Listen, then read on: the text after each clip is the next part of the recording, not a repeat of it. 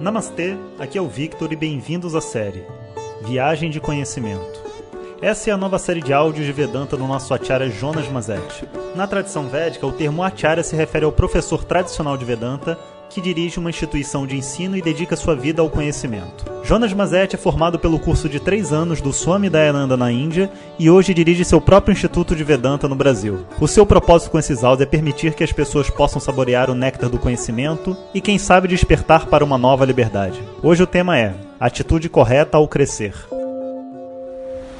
Om Shri Guru Namaha Harihi Om Bom dia pessoal Então já estou na primeira parte da minha viagem muito feliz. Estou gravando esse áudio para vocês do Yosemite Park que é um parque na Califórnia, nos Estados Unidos. Muito bonito. Vou até botar algumas fotos no final desse áudio para vocês verem também aqui pelo WhatsApp mesmo.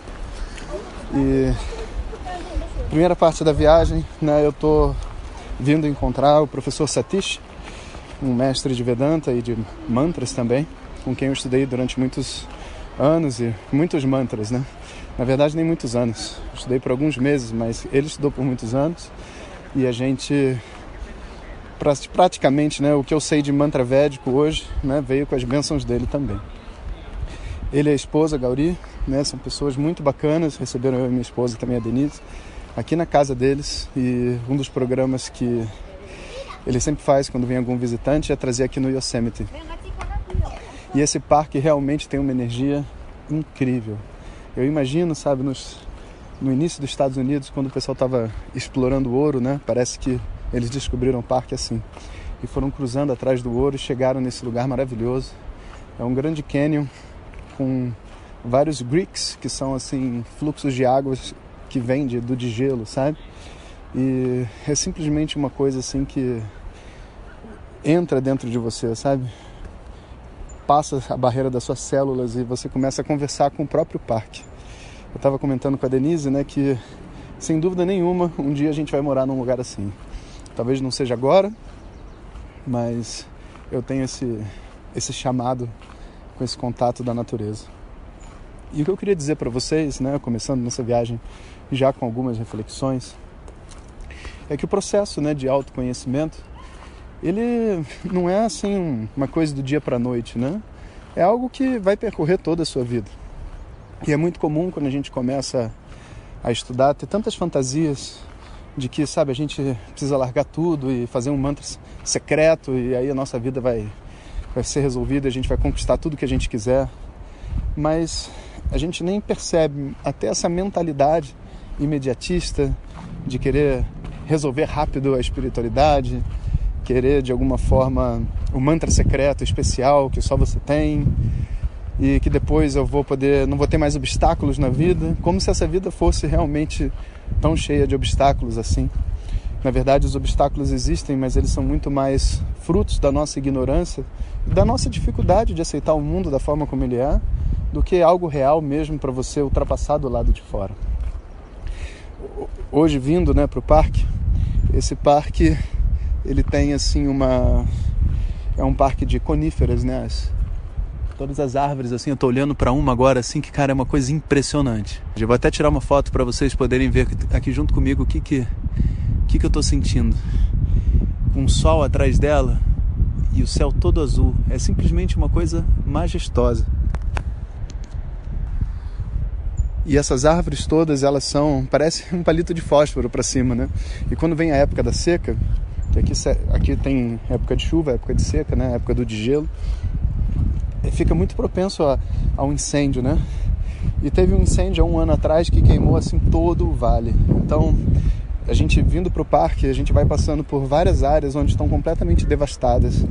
Algumas árvores sobreviveram, vamos supor assim, 10%. Mas tudo que você vê são palitos de fósforo assim para cima, que agora o governo está tendo que cortar num projeto milionário, né? centenas de, milha, de milhões de dólares para cortar todas essas árvores, porque senão fica mais suscetível ainda a incêndios, né? um monte de palito de fósforo. E na medida que a gente ia andando, o nosso coração ia se apertando, sabe?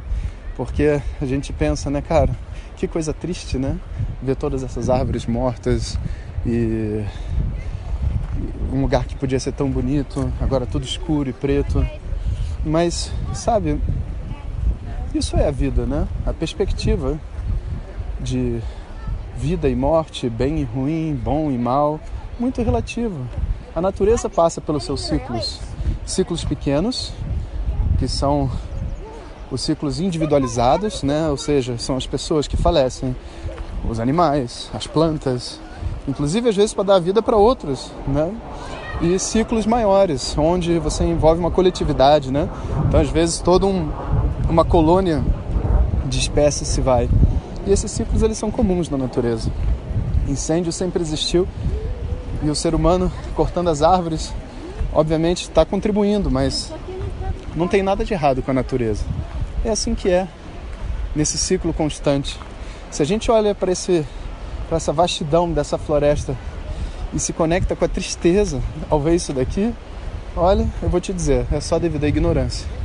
Da mesma maneira, e pessoal, não é que a gente não tem que fazer a nossa parte, não é que é, não seja triste ver as árvores, mas olha em volta, olha as fotos do Instagram e me diz se o que você vê é felicidade ou tristeza.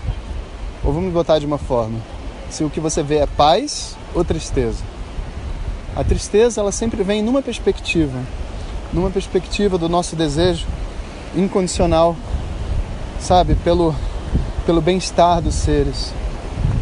Mas a verdade é que esse mundo ele não é feito assim nessa nesse equilíbrio constante, é um equilíbrio dinâmico. Escuta agora o som da cachoeira atrás de vocês, e as pessoas tirando fotos. E depois o som diminui e passa e se você dissesse, ah, esses áudios não são bons porque a gente não podia ser muito mais claro, podia ser assim, podia ser assado, mas não é. Ele tem uma realidade em si mesmo, né? A floresta tem uma realidade, a nossa vida como ser humano tem uma realidade, as nossas relações humanas têm uma realidade. E não adianta tentar mudar as pessoas, não adianta tentar mudar a natureza, não adianta nem tentar, entre aspas, mudar a si mesmo, porque quando a gente cresce, é porque está na hora de crescer. Todas essas forças que a gente faz tentando forçar um crescimento interno, muitas vezes causa mais dano do que tranquilidade, do que evolução realmente.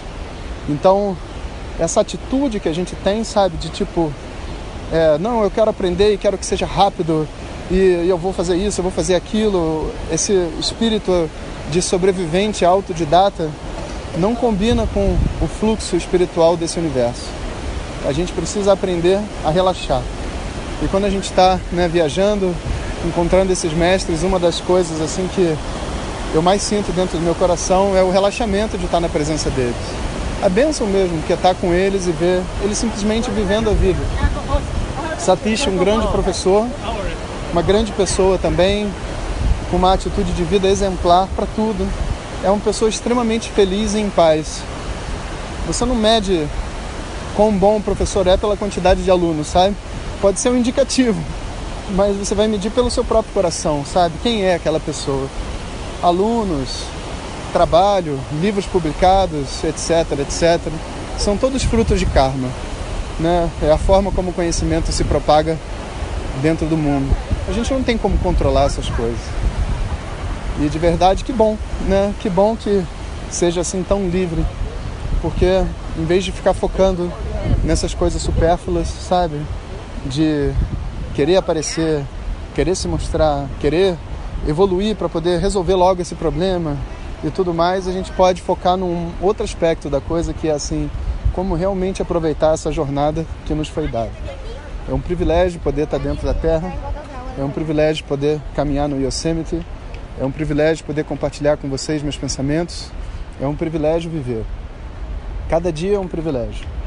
Cada dia com uma pessoa que você gosta é um privilégio. Cada dia do lado de um animal com quem você pode trocar um pouco de carinho é um privilégio. Privilégios atrás de privilégios. A evolução espiritual, né, o caminho espiritual de uma pessoa é simplesmente algo natural e algo que a gente vai aproveitar a nossa vida inteira. Onde não existe mestre, não existe aluno, existe somente essa conexão com Deus que é a melhor coisa que existe para a gente desfrutar. Então, espero que vocês gostem das fotos que eu estou colocando em anexo aqui dessa mensagem de voz. E vamos juntos, eu vou contando para vocês a viagem na medida que a viagem for acontecendo.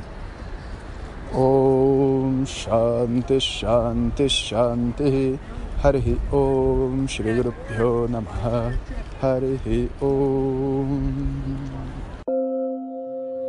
Compartilhe com seus melhores amigos. E se você quiser receber nossas mensagens diretamente no seu WhatsApp, clique agora no link que vem junto com o áudio. Para outras informações, www.vedanta.com.br. Até o próximo áudio. Om Tat Sat.